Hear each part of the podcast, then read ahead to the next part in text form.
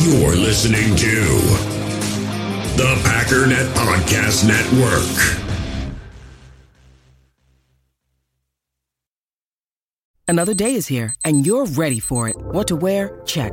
Breakfast, lunch, and dinner? Check. Planning for what's next and how to save for it? That's where Bank of America can help. For your financial to-dos, Bank of America has experts ready to help get you closer to your goals. Get started at one of our local financial centers or 24-7 in our mobile banking app. Find a location near you at bankofamerica.com slash talk to us. What would you like the power to do? Mobile banking requires downloading the app and is only available for select devices. Message and data rates may apply. Bank of America and a member FDIC.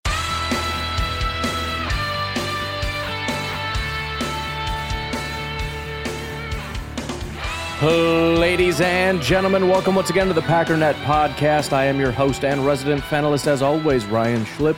Check us out online, packernet.com. Find me on Twitter, pack underscore daddy. Well, it is um it's it's that time of year where we get excited because the pads come on, but there's also kind of a balance here. On one hand, it's great because the guys are getting more practice, they're getting more training, the the reports are more real you know, if you see so and so gets gets a, a, pressure or a good block, it means a little bit more when you got pads on. But it's also that time of year where if you can just get through the day without somebody getting hurt, it was a good day. Because as I look around news from around the NFL, that is a major storyline in just about every single camp. And honestly, it's not a matter of if, but when and who. Um, because so far, even though we're just getting started, the Packers have been extremely lucky some of the injuries, you know, whether they're super serious or not. Um, but anyways, with that, um, lots and lots and lots of notes about the Green Bay Packers today on the first fully padded practice. It took me forever just to get through. I mean, it was just note after note after note, which is exciting. And we're going to go through all of them just to kind of get a, healthy dose, a uh, good idea, good understanding of how things are going out there. Um, well, we'll get there. Before we do, want to get to a couple NFL and NFC North notes, and I'm sure I'm going to miss some because again, my head is just kind of spinning trying to keep up on everything. But um, probably, kind of, sort of, the biggest news of the day: the Miami Dolphins have got busted for um, impermissible communications with Tom Brady and Sean Payton. The investigators found tampering violations of unprecedented scope and severity. It says. They also did an investigation into the claims from Brian Flores that they uh, tried to tank the season or whatever, or told him to tank the season. Um, it says the Dolphins did not intentionally lose games in the 2019 season, nor did anyone at the club, including Mr. Ross, instruct Coach Flores to do so. No witness contended otherwise. The Dolphins competed hard to win every game, including at the end of the season when they beat Cincinnati and New England, despite worsening Miami's position uh, in the 2020 draft does go on to say that Mr. Ross did express uh, belief that the Dolphins' position in the upcoming 2020 draft should take priority over the team's win loss record. And it says he told that to the team president and CEO, the GM, the senior vice president, and Coach Flores. But it goes on to say that he, um, Mr. Flores, then was upset by this, and that was the last that he heard about it. So he wasn't pushed or coerced or offered money or anything like that. However, the, the big news is with tampering, and it says the Dolphins had impermissible communications with quarterback Tom Brady in the 2019 2020 season while he was under contract with the New England Patriots. Those communications began as early as August 2019 and continued throughout the 2019 season and postseason. These numerous and detailed discussions were conducted by Mr. Beal, who in turn kept Mr. Ross and other Dolphins executives informed of his discussion with Mr. Brady. The Dolphins again had impermissible communication with both Mr. Brady and his agent during and after the 2021 season while he was under contract to the Tampa Bay Buccaneers. Those discussions began no later than early December 2021 and focused on Mr. Brady becoming a limited partner in the Dolphins and possibly serving as football executive, although at times they also included the possibility of his playing for the Dolphins. Uh, both Messrs. Ross and Beal were active participants in these discussions. And then it says in January of 2022, the Dolphins had impermissible communication with Don Yee, the agent for the New Orleans Saints head coach Sean Payton, about having Mr. Payton serve as Miami's head coach. Miami did not seek consent from New Orleans to have these discussions, which occurred before Coach Payton announced his decision to retire as head coach of the Saints. Following that announcement, Miami uh, requested permission to speak to Coach Payton for the first time, which New Orleans declined to grant. Which is odd because you feel like they would know that they're under investigation by January of 2022, wouldn't you? So, anyways, they're going to be losing draft picks as a result, including a 2023 first round pick, as well as a third round selection in 2024. Mr. Ross is suspended through October 17th, 2022. During this period, he may not be present at the Dolphins facility, may not be uh, may not represent the club at any team or NFL event. He may not attend any league meetings prior to the annual. So he's getting a vacation for a couple months. He's also getting fined 1.5 million though, so that one probably stings a little bit. Mr. Bruce Beal, Dolphins vice chairman, limited partner, may not attend any meetings uh, for the remainder of 2022 season and is fined $500,000. That has to suck. So um, yeah, don't don't uh, make phone calls if you're not supposed to make phone calls. I guess. Anyway, speaking of injuries, as, I, as I'm just sitting here looking at uh, Twitter as the feed just keeps refreshing, uh, Tim Patrick, wide receiver for the it says standout Broncos wide receiver, has suffered a season-ending ACL injury on Tuesday. So again, the injuries are stacking up. In other news, the Dallas Cowboys um, have an injured receiver right now.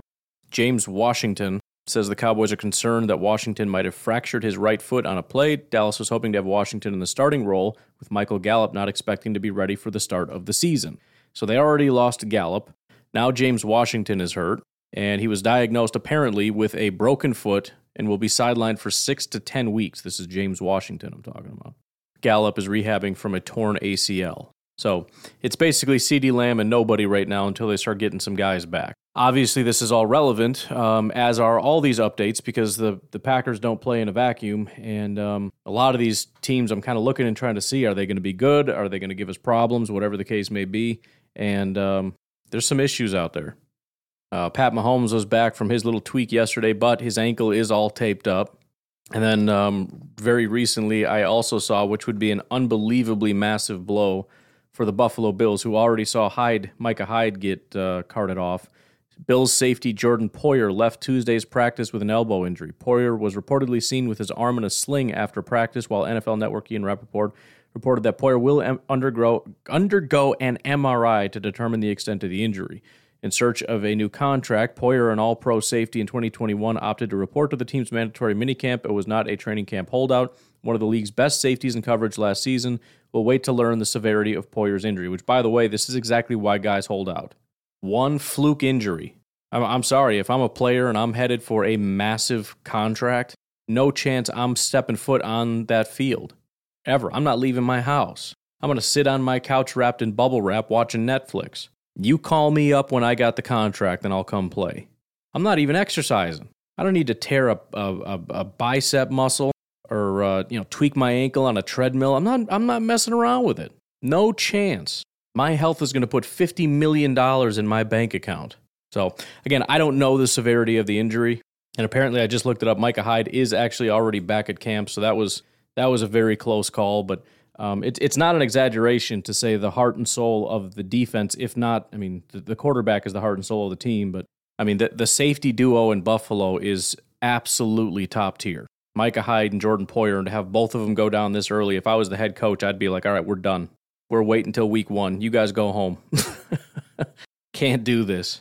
Um, some other interesting uh, around the NFL news, checking in on some former Packers. I guess Jake Jake Kumerow is back on the field. Uh, note about Ty Montgomery. It says Ty Montgomery has more juice than I remember. Just watched him get uh, the edge several times when the offense was repping their outside run concepts. He's going to see some real carries.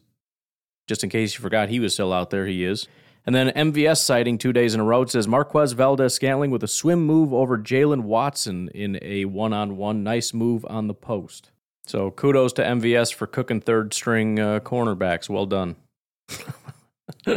I'm not bitter. I'm just making fun of the guy, especially considering their starting corners aren't even that impressive. Ooh, you beat L'Jarius Sneed? Cool. What a rock star. Looking at the second year corner uh, quarterbacks, things aren't really getting much better. It seems like it's it's the same thing it's always been. Trevor Lawrence is looking promising. Nobody else really is. Another rough day for Mac Jones out in uh, New England, which is, again, great because I never want them to be a good football team for the rest of my life. Patriots offense is looking rough today. Lots of run stuffs and a disjointed play action game. Mac Jones' first two dropbacks in the latest round of 11 on 11s resulted in a throwaway and a sack.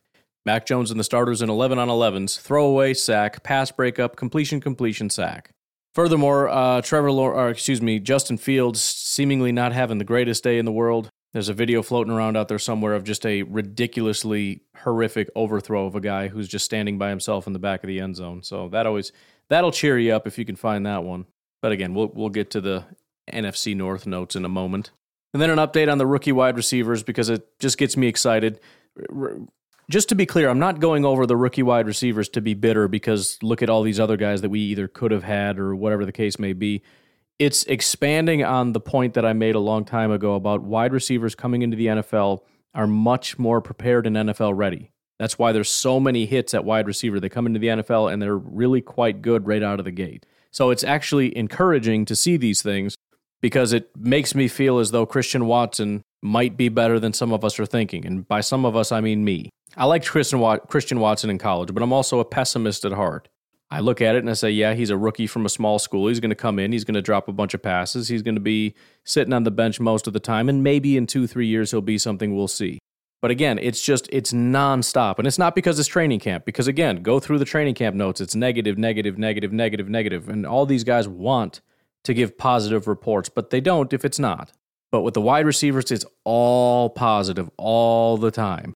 Ryan Tannehill has been impressed by rookie wide receiver Treylon Burks. Quote, he's just continued to show up, exciting, uh, excited about the progress he's made, cites his ability to go up and get it.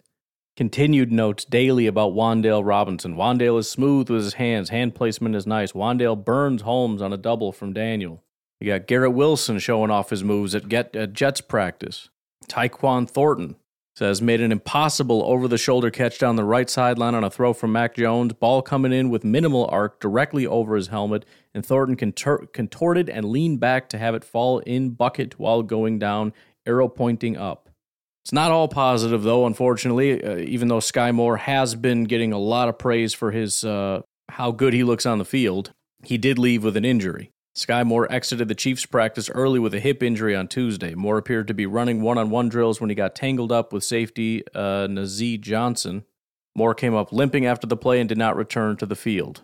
And I see an update on Jordan Poyer as we speak. It says Bill safety Jordan Poyer hyperextended his elbow today and will miss what a source described as a few weeks. So, based on that, if that is the case, he should be back for the regular season. And I promise you, he will not take another snap until he gets a contract.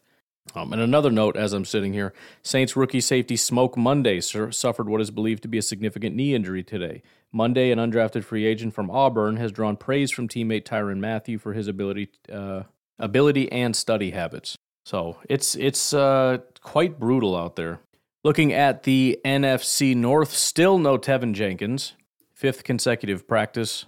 But there was uh, something I found interesting. It's a Twitter thread on, uh, about Da Bears blog. It's called, but it's talking about what are some of the concerns about Teven Jenkins Jenkins coming into the NFL because the consensus is this guy is an elite tackle and the Bears got a steal and all that. And then last year he played and he was kind of horrible and he didn't get to keep his job. And now he's competing with like rookie six round picks and can't seem to, when he's on the field, he can't even win the number one job. But here are a couple notes that they have. It says uh, there were two non injury concerns about Teven Jenkins coming into the draft.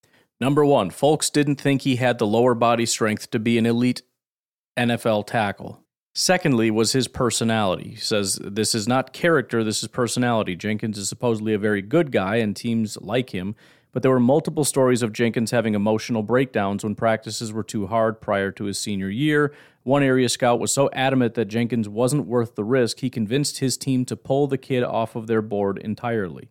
One friend told me in the spring that the combination of Poles, Flus, Morgan would seriously test Jenkins' resolve says one uh, since that note i have constantly repeated the question how does this leadership view jenkins not where how i think we have our answer. So who knows? Maybe the guy gets healthy comes back wins the job and is a great tackle. But this seems like a massive swing and a miss from a absolutely horrific gm that got actually got votes for um, executive of the year and won it.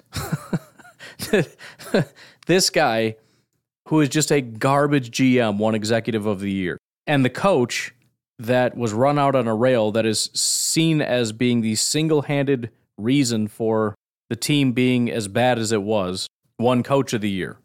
This is why we shouldn't be concerned about what these voters think of Matt LaFleur. It's annoying and we can call them out for it, but we shouldn't actually care about their opinion because they're absolute idiots.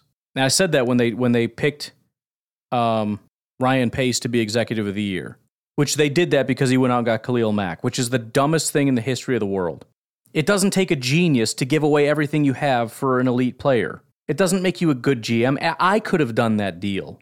The most casual fan in the world would be happy to pull the trigger on that and probably would have happily given up more. And you you would have called the, this casual fan the executive of the year because they got Khalil Mack. It, listen, if you drafted Khalil Mack in the fourth round, or if you, if you picked him out of a lineup or whatever, or let's say you, you find a guy like Za'Darius who hasn't really done much and ends up being the best pass rusher in the league the year that you get him, if you do something like that, sure, we can have a conversation about executive of the year. But giving away all your draft capital to go out and buy a guy that everybody already knows is great doesn't make you great.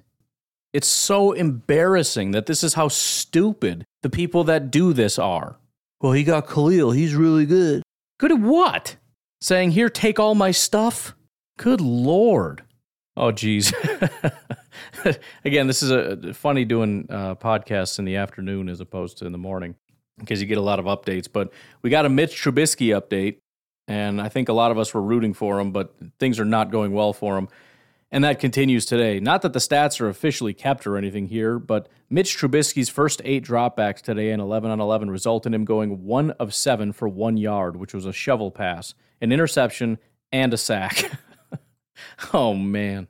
You know, it, it's funny because as much as Packer fans are rooting for Mitch Trubisky, partly because, well, we always liked Mitch or whatever kind of fake thing you want to say, but I think the the real reason a lot of us were rooting for him is because we wanted to believe that the organization was just trash. Right? He's a great coach or a quarterback, and now that he left, he's going to be great, which proves that your organization is trash. But here's the thing: we should probably flip on that now. Not not that we have to root against Trubisky or anything like that, but the whole idea Bears fans are excited to hear that Mitch Trubisky's doing well. They're they're not hearing that, but if they did, they would be because it proves their point that this coach and this scheme and all that, that was the problem. And now that he's gone, our guy can thrive like Trubisky's thriving. Now that Trubisky's leaving and is even worse than he was in Chicago, it's not painting that picture so much anymore. No, the issue was Trubisky and the fact that you drafted him because you're stupid.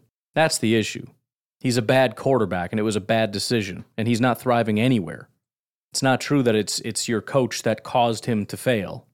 Seems as though that narrative, maybe, is made up. Just saying. Anyways, um, Bears offensive line, it, it's it's actually very similar to what the Packers are going through. They're they're they have a lot of different versatile pieces that they're trying to plug in, trying to figure out the best way to do things. And while they're doing that, that the offensive line is getting obliterated. And I, I wish I could sit back and say, "Ha ha, you bunch of losers!" But the Packers are going through the exact same thing. We've got a bunch of different pieces. We're trying to figure out where they fit, and as we shuffle these pieces around, we get note after note after note after note about the uh, the offensive line just getting embarrassed. Now, on the positive side, we actually have reason to believe that the defense has a big part to do with that. We also have two of our best players who will be returning from injury at some point, hopefully in the relatively near future, and have prospects that we believe can be quite good at football, unlike, you know, the Bears, who are getting beat by not such a great defensive line. But still, I, I have to temper my um, my vitriol toward them at this point. Uh, a couple Justin Fields notes. His first pass was a, a positive highlight. After that, I saw Vindel nearly picked off Fields on a throw in traffic. Rookie safety Jaquan Brisker broke up a jump ball from Justin Fields to Cole Kmet. Cornerback Kindle Vildor also made a leaping pass breakup on Fields' pass earlier. Justin Fields threw a ball to Kmet in the end zone, but it was too low and right at Matt Adams, who got his hands on it. And then it says the Bears' pad, uh, first padded live contact portion of practice just concluded. The best offensive play was Justin Fields' touchdown to Ryan Griffin. Just a good design. So a couple good passes. I mean, it, it, honestly reminds me more of Jordan Love than Aaron Rodgers. You, you, hear about a couple good passes, you hear about a little bit of this, a little bit of that, and but then there's just a ton of negative. And to be completely honest, there's been if you had to rank them, Aaron Rodgers has been the most positive, then Jordan Love, then Justin Fields. Jordan Love had one bad day, and it was not this practice, but last practice on Monday's practice. That was Jordan Love's one bad day. Every other day has been quite good for Jordan Love almost every day has been kind of negative for Justin Fields. Even days where there's positive, there's there's like a pick mixed in somewhere. So, you know, best of luck, I guess. Um, at cornerback, their rookie corner Kyler Gordon, who was kicked into the slot, is now being moved back to the outside. It's not set in stone, obviously, but um, positive development for Bears fans, I guess. Uh, as far as the Detroit Lions, I haven't seen much. There's a bunch of hard knocks highlights and stuff, which I do think would be kind of fun to watch. But Quintez Cephus, who's been getting a massive amount basically since he came to the Lions, he's been getting a ton of love. The Wisconsin Badgers wide receiver. Um, basically a very good wide receiver, but his 40 time was really, really slow. So it's it's always been a concern, despite just being a solid receiver. Anyways, Quintez Cephus made a great catch against Jeff Okudah in one on ones, but stayed down for a while, needed help off the field, not putting much weight on his leg after. So another development there, which maybe has been resolved, I don't know, but uh, last I heard, he went down and is not back. So uh, not a starting wide receiver, but he is probably after the top three guys, he is probably next in line. And then for the Vikings, a uh, bunch of news and notes, nothing super interesting. However, there were a couple injury notes. Um, I mentioned Irv Smith is a guy to keep an eye on. 2019, he was kind of below expectations. 2020, he actually had very good season. 2021, he was out all year with an injury. So I said, coming back this year, you got to watch out. We all forgot about him. We kind of wrote him off, but he might be a pretty big factor. Um, just coming back from injury, I think Monday was his first day back. And then Tuesday, you get this Vikings head coach Kevin O'Connell said Irv Smith underwent surgery on his thumb uh, for an injury he suffered in camp yesterday, but that he should be ready for week one. So, first day back on Monday, he gets injured and needs surgery. So, I mean, he'll, he'll be ready presumably for the Green Bay Packers game, and the timeline will be important because obviously, if he misses just one game, he won't be there. But you also have to understand the guy hasn't played since 2020. So there's still going to be some growing pains, especially when this is his first time back, even just for practice to kind of get back into the speed of things. And again, he had one day and, and he's he's done. In addition, Dalvin Cook got injured. He went down, went to the uh, medical staff, the tent, and all that stuff. He did come back to the field and keep playing, but um, again, it, it, it's got to make you cringe if you're a Vikings fan because Dalvin is constantly injured. I think he walked off the field kind of holding his hand. So um, pretty massive blows if if uh, if these things continue and if those injuries hold up for Dalvin and Irv Smith. I mean, obviously they'll be back in action, but they have to find a way to stay healthy the entire year if they've got a shot. And this is not a great start for them. Uh, final note before we take a break and then get on to uh, the Packers camp day, et cetera, et cetera. This via Pro Football Network's Aaron Wilson. Will Fuller will be monitored by multiple NFL teams, but is more likely to join a team later in the preseason. So this was kind of the sentiment that even uh, I don't know if it was Gutekunst or Matt LaFleur, probably Gutekunst, had mentioned that you know we need to see what we have in our team first, and I think all 32 teams are in that boat. We've got a pile of guys. We need to see what what it is we we have, and a team's not going to go out and get Will Fuller unless it's somebody like the you know let's say the Cowboys find out that these are very serious injuries and they're not coming back, then they may want to pull the trigger on a guy like Fuller because they know they don't have the guys they need. But even then, you want to check, give the guys that are there an opportunity to step up. And so it's not until the conclusion of camp that you find out if you got what you need. And so, for example, the Green Bay Packers may be someone to keep an eye on. It even says that at the end of this here. It says the Packers, who are currently without second round rookie Christian Watson, should also keep tabs on Fuller.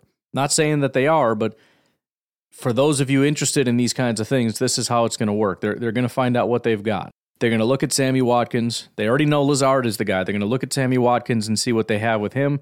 They're going to check out Romeo Doubs and see what they have with him. And they're going to check out Christian Watson, see what they have with him, and any other guys that want to compete, but that's probably about it. My assumption is they're not going to pull the trigger with a guy like Fuller because I think they're going to like um, Sammy Watkins. And I think they already like Romeo Doubs, maybe not a massive amount, but you got to understand what what more are you getting with Fuller? He's coming in blind. He doesn't have experience with Aaron Rodgers or or the playbook or any of that kind of stuff. So he's going to have to try to get up to speed as well, and he's going to have to do it on the fly because his first game action is going to be week 1 if they even put him on the field. So something to keep an eye on, but you know, just just so we're clear, that's kind of how this is going to go. But there's probably going to be some fast and furious as cut downs happen. You're going to have some people that are getting cut down. Uh, some of the free agents may be getting picked up quickly because once you're starting to cut people down, you're making determinations of who's going to work out and who's not. But you're also going to have guys that get cut that are going to get signed to other places. So a lot of shuffling going on at that time, probably. Anyways, before we take a break, I just want to remind you one more time about Pristine Auction. Head over to pristineauction.com. It is the most trusted sports memorabilia auction site. It's got a uh, A plus rating with the Better Business Bureau. Auction started at just a dollar. There are over a thousand autographed items available. There was recently a Justin Herbert jersey that sold for $110. Deals like that happen all the time over at pristineauction.com. They got every player you could ever want, including Quay Walker. But you don't have to pay for Quay Walker. All you have to do if you want a signed Quay Walker jersey, or at least to be entered into a contest to potentially get a Quay Walker jersey, is head over to pristineauction.com. Use promo code Rodgers when you sign up. You'll not only get $10 off of your first purchase, but you will be entered to win a signed Quay Walker jersey. Everything you get over there comes with a certificate of authenticity from the industry's most reputable authenticators. Again, enter your chance to win. All you got to do is sign up at their website using the registration code Rodgers, R O D G E R S, to be entered. There are links in the description if I remember to do it. We'll take a break and we'll be right back. In the hobby, it's not easy being a fan of ripping packs or repacks. We get all hyped up thinking we're going to get some high value Jordan Love card, but with zero transparency on available cards and hit rates, it's all just a shot in the dark. Until now, introducing slab packs from arenaclub.com, the only repack that provides real value, a complete view on all possible cards, and clear hit rates for each one. Now, when I buy slab packs on Arena Club, it finally feels like I know what I'm getting. And honestly, the best thing for me and my son is the fact that we're kind of novices into this. When I walk into a card shop with my son, and a card says it costs $40, kind of just taking his word for it that that's a good value. So I appreciate the transparency on grading, as well as just getting excited about seeing what you could potentially get. Right now, you can get 10% off your first purchase by going to arenaclub.com slash packdaddy. Wow, that's crazy offer. 10% off a $400 slab pack. That's 40 bucks right there. Anyways, that's arenaclub.com slash packdaddy for 10% off your first purchase. We all have smartphones, and we all know they're pretty amazing, but they also can be amazingly distracting, especially when we're around other people. So, US Cellular wants us to reset our relationship with our phones by putting down our phones for five. That's right, a company that sells phones wants us to put down our phones. And to see what we find, learn more at uscellular.com forward slash built for us. When you need mealtime inspiration, it's worth shopping Kroger, where you'll find over 30,000 mouthwatering choices that excite your inner foodie. And no matter what tasty choice you make, you'll enjoy our everyday low prices, plus extra ways to save, like digital coupons worth over $600 each week. You can also save up to $1 off per gallon at the pump with fuel points. More savings and more inspiring flavors make shopping Kroger worth it every time. Kroger, fresh for everyone. Fuel restrictions apply. With threats to our nation waiting around every corner, adaptability is more important than ever. When conditions change without notice, quick strategic thinking is crucial. And with obstacles consistently impending, determination is essential in overcoming them. It's this willingness, decisiveness, and resilience that sets Marines apart. With our fighting spirit, we don't just fight battles, we win them. Marines are the constant our nation counts on to fight the unknown. And through adaptable problem solving, we do just that. Learn more at marines.com. All right, who's ready for this uh, this long grind of getting through all the notes? Y'all ready? Y'all strapped up? Got some coffee and a and a graham cracker? Sounds random, but I literally just grabbed a graham, graham cracker on my way back from upstairs. Surprisingly good. You ever, you ever eat those those food items that every time you eat it, which is very rare, you're surprised how good it is? I'm not saying it's even like a top 100 food or anything, but every time I eat a graham cracker, it's like these are stupid, but all right, it's just sitting here. You just eat it because it's just there's a bag of graham crackers sitting there, and if you have kids, you probably understand that. I'm sure you have a bag of graham crackers or golden grams, basically the same thing, just sitting there. And it's like these are these taste like garbage, but I guess they're just sitting there. I'll just grab one real quick, and then you eat it, and you almost stop in your tracks, like ooh, ooh, that's kind of good. And then, then you know, you grab three or four more, three or four more halves. You know, they were all broken, so like four or five halves crackers. I think they're good, is all I'm saying. Anyways, a couple of quick notes here about LaFleur's press conference. Uh, Matt LaFleur said there could potentially be some live team reps Friday during family night. Uh, hasn't quite decided on that yet. He says, quote, we'll see how we're feeling and how we get through the next couple of days. Sounds like basically if they can get through without injuries, maybe they'll kind of push the envelope a little bit and give us a bit of a show on the television. Uh, LaFleur on Amari Rodgers said, quote, I think Amari had a really good day yesterday. Not only was he shown on uh, Not only was he shown on we fen- Wii defense, that's not what it is, but offense as well.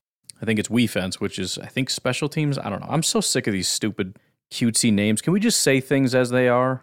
Can we just take Wii fence and D train, which has shockingly a meaning that, that everybody should be on board with, is inappropriate and wrong f- for any reason to, to, to give that name to yourself and carry the G and all the stupidity and put it in a barrel and light it on fire and set it out to sea. Can we do that? Because I'm it's just so stupid. But anyways, he looked really good on Wii fence and on offense. The effort he showed yesterday was pretty gritty.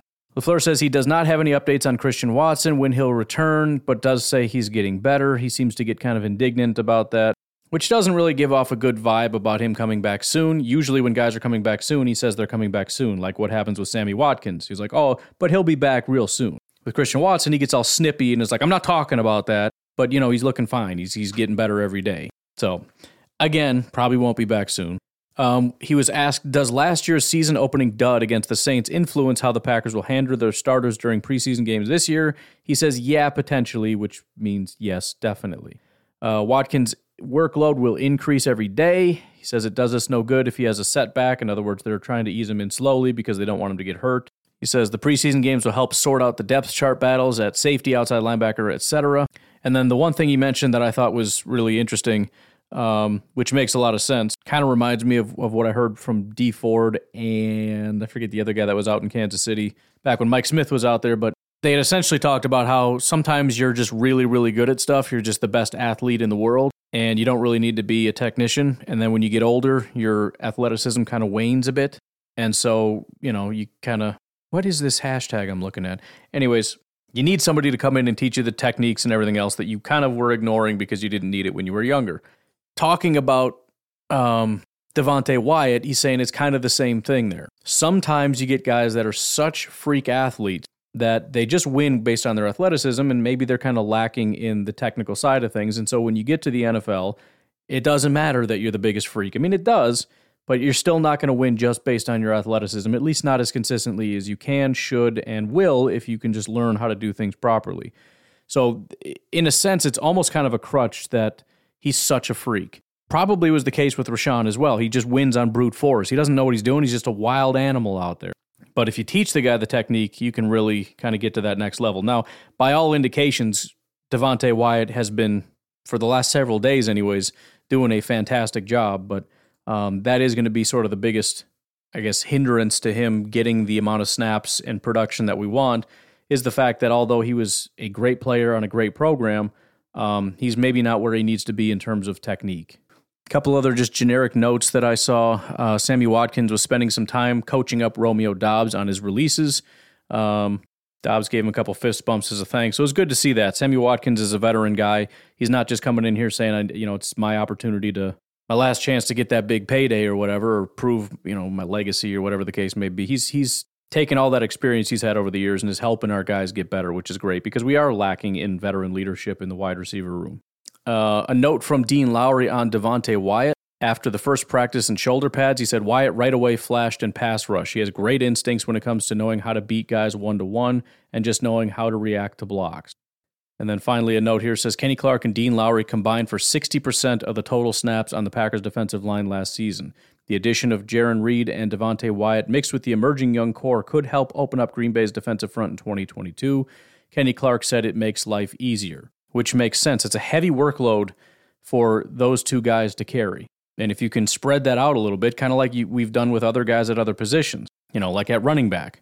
Aaron Jones is great. And if, if you run him 20, 30 times a game, I'm sure he's going to get you plenty of production. But if you can save him and keep him fresh, same with A.J. Dillon, they're both keeping each other fresh. And you get a fresh A.J. Dillon and a fresh Aaron Jones pretty much the entire game and the entire season, that's ideal. And that's kind of what we're dealing with along the defensive line with all the additions. Um, I also wanted to really quickly go through Albert Breer. He was there uh, at Packers camp on Monday. And so I wanted to go through his observations. It says uh, thread five from the Green Bay Packers, five notes or whatever. Uh, he's got the the big eyeball thing for Rashan Gary. Was dominant last year and looks ready to take another step. And part of it is that he's been way more vocal. Was visible in practice today. Number two, he says Eric Stokes equals potential breakout cornerback. Should get shots at the ball with uh, Jaire Alexander back. Number three, Quay Walker gives the Packers a second versatile three down linebacker next to De'Vondre Campbell. Should allow for more third down creativity and moving those guys around. Four, obvious questions at wide receiver. Fourth rounder Romeo Doubs has turned heads, shown some chemistry with the quarterback. He's got a shot. And then number five says the biggest questions are up front. David Bakhtiari and Elgton Jenkins aren't going to be rushed back. No one's ruling out week one, but the staff won't be putting timelines on those guys. As a result, Josh Myers, John Runyan, and Royce Newman are important uh, summer figures in Green Bay. And then before we get into it, last thing is sort of the what I dubbed injuries and whatnot. Um, Cole Schneider was the one guy that did get injured. He he went down and was seen today wearing a boot. So not looking good for him. He's way at the back of the offensive line depth chart, and him walking around in a boot is probably not, you know, I mean we know what it is. Uh, Marcedes Lewis was getting a veteran rest day, so he was not out there today. Jaire Alexander took part in individual drills, but was on the sideline for one versus ones. Did not see him. There was a, a lot of fear and panic about him being gone, but uh, apparently it has nothing to do with injury. It's just the Packers saying, nope, not taking a chance. If you want to know who the Packers think the most valuable person on the team is, who's the guy that they pulled because they didn't want him getting hurt? And it might have something to do with, uh, you know, I know Dallas has that GPS tracking. I don't know if the Packers still do that stuff, but just workload kind of a thing. He's been doing a lot of running around, a lot of covering wide receivers, but they're not messing around with guys like that. They're, you know, they're going to make sure he stays healthy. But apparently, zero injury concerns. They just wanted to, you know, pull him, I guess. Uh, the one kind of slightly concerning thing was Romeo Doubs uh, looked a little shaken up after a punt return, walking slowly to the sideline. Apparently, he got hurt a second time after a play. So that was when I saw that. It was like, all right, it's time to it's time to call it with Romeo Doubs. Enough is enough. But he fought through it. I think he kept playing and um, was good to go. But anyways, finally, why don't we get into some play-by-play again? There's a lot of them here. Uh, Yosh and Rashan first up in one v ones. There was a lot of one versus ones, which is why there's so many notes. Offensive line versus defensive line. It's wide receivers versus corners, just one after the other. But it says uh, good first rep from Yosh. Then they take turns false starting or going off sides for the next four snaps, trying to get that first step. Eric Stokes giving a little bit back of what he got in the hands of Davante Adams last season. He's all over rookie Romeo Doubs in 1v1. Randall Cobb just proved veteran status over Rasul Douglas. Uh, Lazard beats Gafford on the outside. Cobb beats Douglas. DeGuara beats Scott. Watkins with an easy win on a quick slant against Thomas. So some of these, it's it's kind of an unfair matchup. You're talking about potential number two or you know running with the ones type wide receiver up against a third string. But anyways, Long way to go, but Danny Davis is having a good camp. He looks legit. Looking forward to seeing him in the preseason games. So, again, Danny Davis, the Badgers wide receiver, I, I still have him sort of neck and neck with Samori Toure. I think I've probably seen more Danny Davis notes than Samori notes, but not enough that I would consider putting Danny ahead of, of Toure at this time. Um, Amari beats Savage on a slant. Fun battle between Davis and Davis. Sean should have had the pick. Tyler comes with it. Davis strips him. Danny Davis beats Ento. Dafney beats Leavitt. Hyman had a step on Gafford, but the ball was overthrown. So to start this off, the offense is just kind of crushing the defense.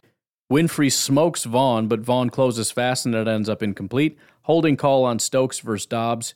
Gaines pass up pass breakup versus Amari. Mack beats Carpenter easy on a slant. Osiris Mitchell with a really nice play versus Ento. Lazard beats Gafford on a slant. Sal Cannella with a nice route versus Leavitt. Kiondre Thomas just dragged down Watkins off a sick move. Cobb beats Rasul again. Good rep Shemar versus Winfree. Winfree catch, but no gain. Gaines, I think, knocked it away versus Toure. Good session for him. DeGuara with a beautiful double move on Savage for a big gain. By the way, DeGuara, I've been seeing a lot of notes on him recently.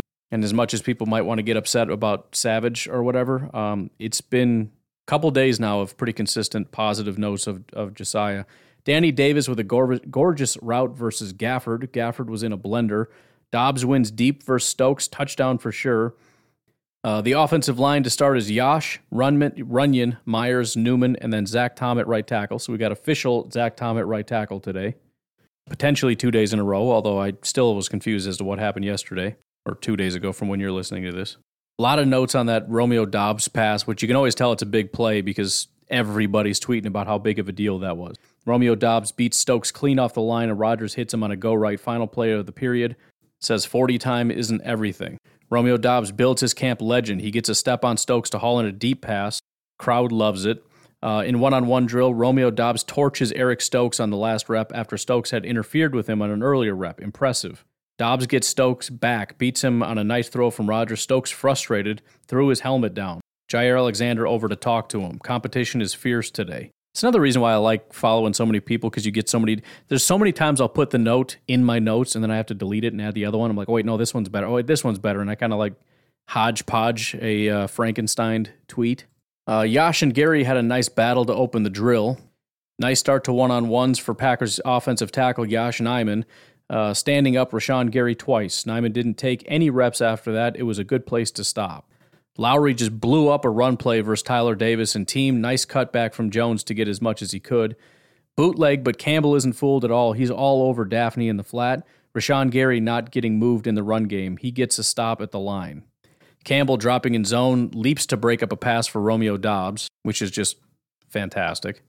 Uh, a few snaps from Jones and Dillon working together in the backfield. So we've seen a couple notes on that over the course of the training camp.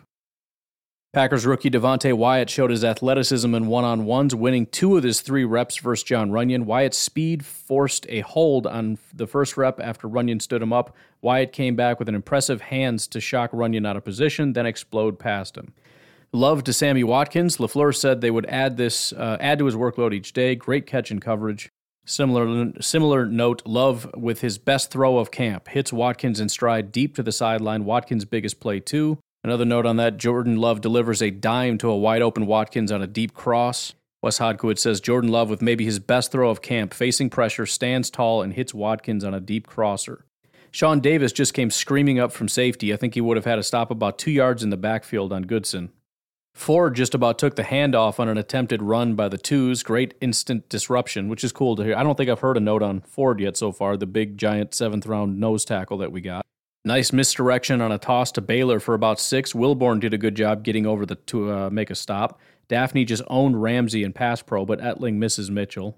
Some shoving going on after the play between offensive lineman George Moore and defensive lineman Jack Heflin. Coaches blew the whistle to get him to knock it off. It's getting chippy today. Rodgers tries to hit Dillon, who fell down on the play. Quay had good coverage anyways. And Enagbare and Tipa Oh, don't put those guys next to each other. I got to say both of their names. Enagbare and Tipa, the next two edge rushers up today. This note I actually really like a lot in terms of me trying to keep the roster um, intact, but also just a good note on Enagbare because they're moving him up and giving him an opportunity to win with the twos. Now, I, am not going to move him up personally. I think it's still going to be Hamilton, but it tells me two things. They're giving him a shot, so he's not too far behind. He's probably the next in line. So it's it's not Ramsey, it's not Garvin, it's Enagbare. But it also tells me that Tipa is probably ahead of Hamilton. So in order, it's Rashan, then Preston, then Tipa, then Hamilton, then Enagbare, then it's Ramsey and Garvin, however you you carve that up. And it's it's that's not official, but that's just how I think it's sort of sort of set up right now. And then it says Aaron Jones with great vision on a nice run. Garvin showing up in run defense today just beat George Moore to make a stop. George Moore, that poor guy, is just getting beat up by everybody. BJ Baylor just did everything he could, but five de- defenders immediately surrounded him. Defense rallying to the football again. It gets me so excited just picturing that. That's the one thing that I feel like has always been lacking for the Packers is like a swarming defense, and and we've got the speed to do it. You know what I mean? But just just to have that thing, because we we've had it so many times where there's one guy there, and you're like, come on, somebody get there, somebody get there, somebody get there. And sometimes he gets him down and somebody shows up, or sometimes he gets away from him. But you know, the the idea of a running back trying to get going and there's five guys just swarming to bring him down, it just it just gets me excited to picture. Back to team, Stokes with great coverage on Watkins on a nine route. Ball overthrown anyways, but there was a great rep by 21. Almost a spectacular catch by Aaron Jones between the defenders, but couldn't hold on. Love hits Toure over the middle for a nice pickup. Further context on the Aaron Jones things, it says Aaron Jones almost made a dazzling one handed catch running open on a corner route in the red zone. Aaron Rodgers missed the throw high, did not look pleased with himself. And again, I like the context because having read Herman's tweet, I would have said, Aaron Jones has a negative play. He just dropped a pass. And then you read Ryan Wood's tweet and you realize it was a bad throw, and, and Jones almost made a circus catch. So it just changes the context completely. Jarran Reed with a pressure on Rodgers, forcing him to roll to his left and throw incomplete for Watkins, who was double covered. Josh Myers did a great job getting to the second level and sealing the linebacker on a nice halfback draw to Dillon. Tipa shoots through the line for a pressure and may have been held, but Rodgers fires to a leaping Sammy Watkins for a big completion. Another one says, nice comeback route for Sammy Watkins, creating separation against Eric Stokes on the last red zone rep. Aaron Rodgers gives Watkins a fit, fist bump after the catch. Dallin Leavitt is a pit bull on teams, definitely plays with some zip. Rico Gafford and Amari Rodgers started punt coverage as the gunners, which is quite interesting.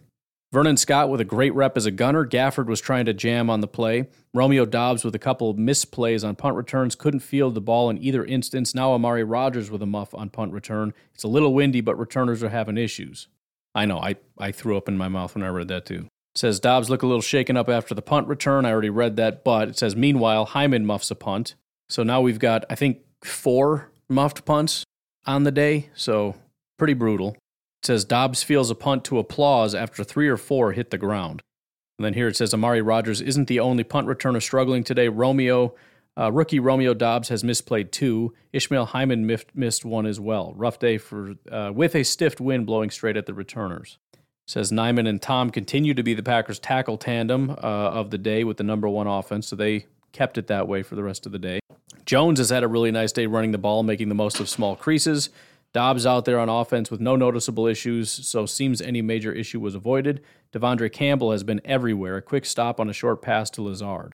Vernon Scott is the sixth DB in dime. Says if training camp counted, Rashan Gary would break Strahan's single season sack record and possibly before the preseason, first preseason game. Rodgers adjusts pre snap to a five wide look, hits Amari Rodgers on a quick slant, perfect anticipation throw, knew right where the window would be on the defense. Really nice run by Goodson, CVL, and Minette opening up the left side. Love is having a nice day, hits Dafney and stride over the middle. Jordan Love is having a nice day. Yesterday was rough. Today he's had some good zip on a few throws over the middle. Just hit Dafney on a crosser over the middle. Earlier hit Toure on a similar play in the red zone. Gaines with a nice blitz off the edge. Love throws deep to Doubs on a nice throw, but Doubs can't hold on once again. Gets up gingerly. So there's that second injury that I mentioned. Kobe Jones, first time I heard his name, beats uh, Moore off the edge. Nice job flattening to the quarterback. Jones to the quarterback again. Meanwhile, Baylor with a great blitz pick up. Pick up. Ishmael Hyman just ground Innis Gaines into the ground, blocking for a wide receiver screen. Going to be fun in the film room. Love hits Mack in stride on the outside. Now, nice bounce back day for 10 today. Runyan snaps for Burkick field goal, which is super random, but okay. How good is Rashan Gary? He just split a double team of Nijman and RJR for a pressure, unreal power from him. Next play, pressure by Lowry inside. The defense is relentless. In red zone, Gary blows up a third and goal play. Rodgers gets it out, and Dillon nearly makes a circus catch before falling incomplete. Nagler says Rashan Gary just completely blew up the interior of the line in red zone, grown men hanging on for dear life. Rodgers hits Lazard for a touchdown in red zone after buying a uh, bunch of time. Despite the touchdown, you could tell he wasn't happy with the session as a whole. Defense won for sure. Kiondre Thomas with a pass breakup in red zone on a throw from Love. McDuffie comes screaming through on a blitz. Says you can tell Isaiah McDuffie playing faster this summer on both defense and special teams. Good pressure to force incompletion through the end zone. Tipa with a nice pressure off the edge against Caleb Jones. Love to Doubs in the corner of the end zone and a gorgeous throw and catch. That was beautiful. Touchdown offense. Doubs with another stellar catch over Gafford, corner of the end zone from Love. Lazard and Cobb were hyped, it says. Wes Hodkiewicz says, Man, what a freaking catch in the back of the end zone by Doubs. Gafford didn't give him much room to work with. Doubs brings it in the back of the pylon. Matt Schneidman added that the ref threw a defensive pass interference flag on Rico Gafford on that play as well.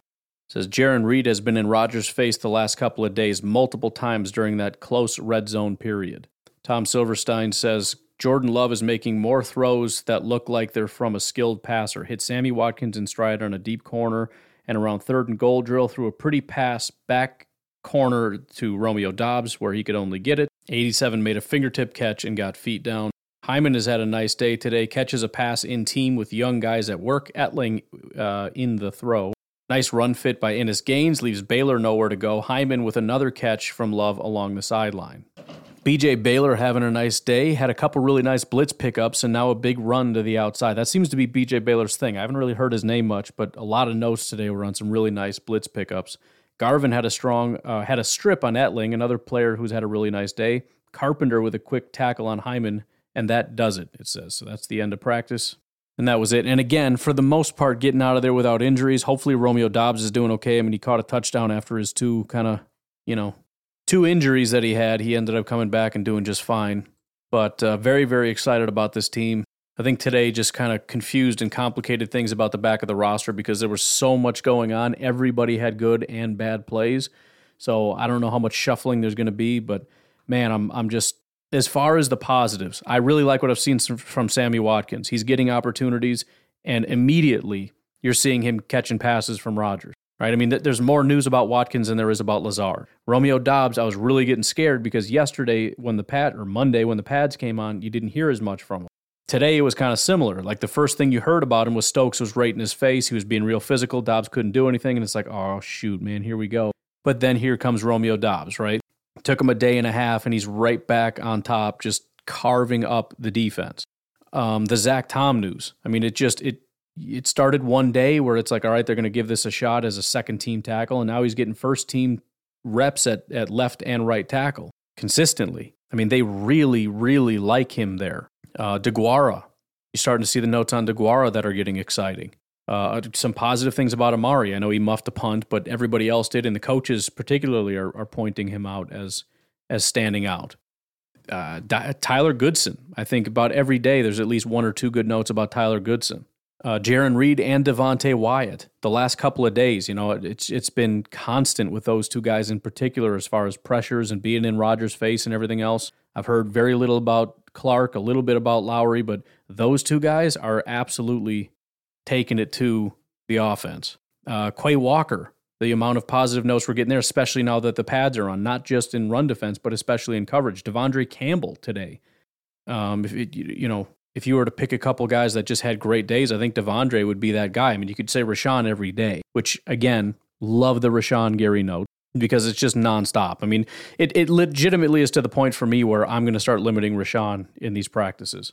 He's proven he doesn't need any more. He's good to go. He's he's tuned up. I'm not saying we don't play him anymore, but he's on a snap. He's on a pitch count, and he will not be in the preseason. I don't care. I'm all about you got to get guys out there. You got to get him some snaps. You got to get him some reps. But this, it's not even fair. He's ready, right? He's ready.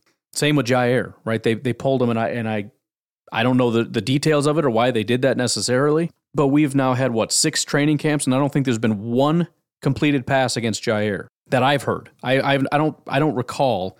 Maybe there has been. Let me quick look back and see if I can find one. There was not one today.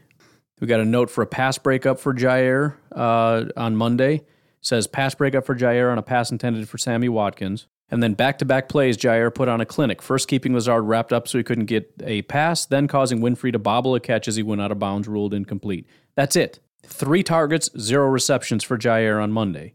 How about Saturday? One note for Jaire. What was it? Just another practice with no passes going in Jaire's direction. Training camp day three, zero notes about Jaire.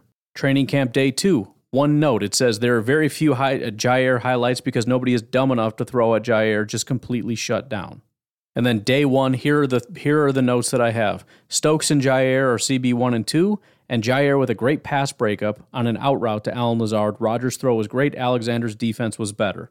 Four targets, zero receptions is what we have for Jaire Alexander throughout all of six days of training camp. Might have even been three targets, depending on how you read this tweet. It might might have just been that it wasn't even thrown his way, keeping Lazard wrapped up so he couldn't get to a pass. Sounds like the ball was in the air. He's trying to get to it, but so what? Four targets, three pass breakups, zero completions. It's entirely possible that some passes were caught against Jaire and people just didn't tweet it, but this is the information that I've been given. So this is what we're working with.